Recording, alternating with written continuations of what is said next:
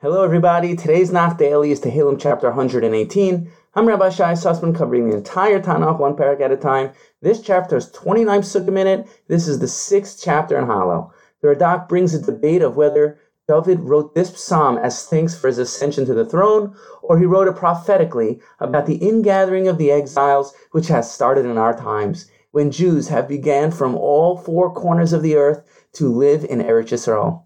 The first two psukim of this parak say, Hodu Lashem Kitov, Yomerna Yisrael, Kile Olam Chasto. Praise Hashem because His kindness is forever. Yisrael, praise Hashem, His kindness endures forever.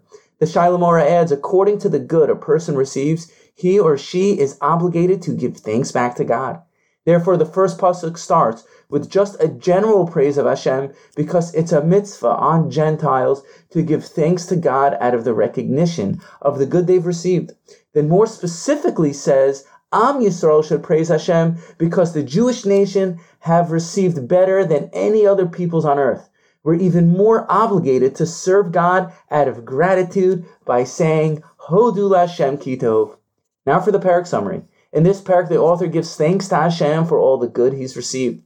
He expresses deep emuna in God. Because God is with me, I'm not afraid. Looking to people for help is of no use. It's better to go to God for help because Hashem is the source of everything. The author also relates how, on a national level, Am Yisrael ne- never stopped serving Hashem in exile when they were surrounded by all the Gentile nations. Yes, it's been hard, but bottom line, we're a strong, resilient nation because God is with us. Despite the fact we're persecuted, Hashem continues to help us, lifting us up when we fall. The author ends with a tefillah for Mashiach. We will not die, we will live and persevere. We will live to see the Beis Hamikdash. Hashem save us now. We will thank you forever and ever. Now for the highlight pasuk. In verse 17, it says, Lo asaper I will not die, I will live to relate the deeds of God. Rav Yaakov Moshe Charlap in Sefer Mei Marom relates the following. One of the main things that stops a person of having Amuna in the final redemption is yiush, giving up and feeling discouraged. Despondency sneaks up on a person without them even realizing it. We begin to lose hope it's been over 2,000 years of exile, still no Beis Hamikdash, no open miracles, no Mashiach, and as a nation we've suffered.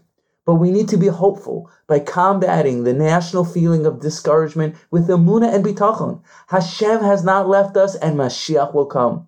David was saying, I will not die and give up on the final redemption. I have strong, unshakable Amuna. I will relate the deeds of God and see the final redemption. We need to look at the world with eyes of Amuna to see how Hashem has shepherded his lost flock back to the greener pastures of Eretz Yisrael.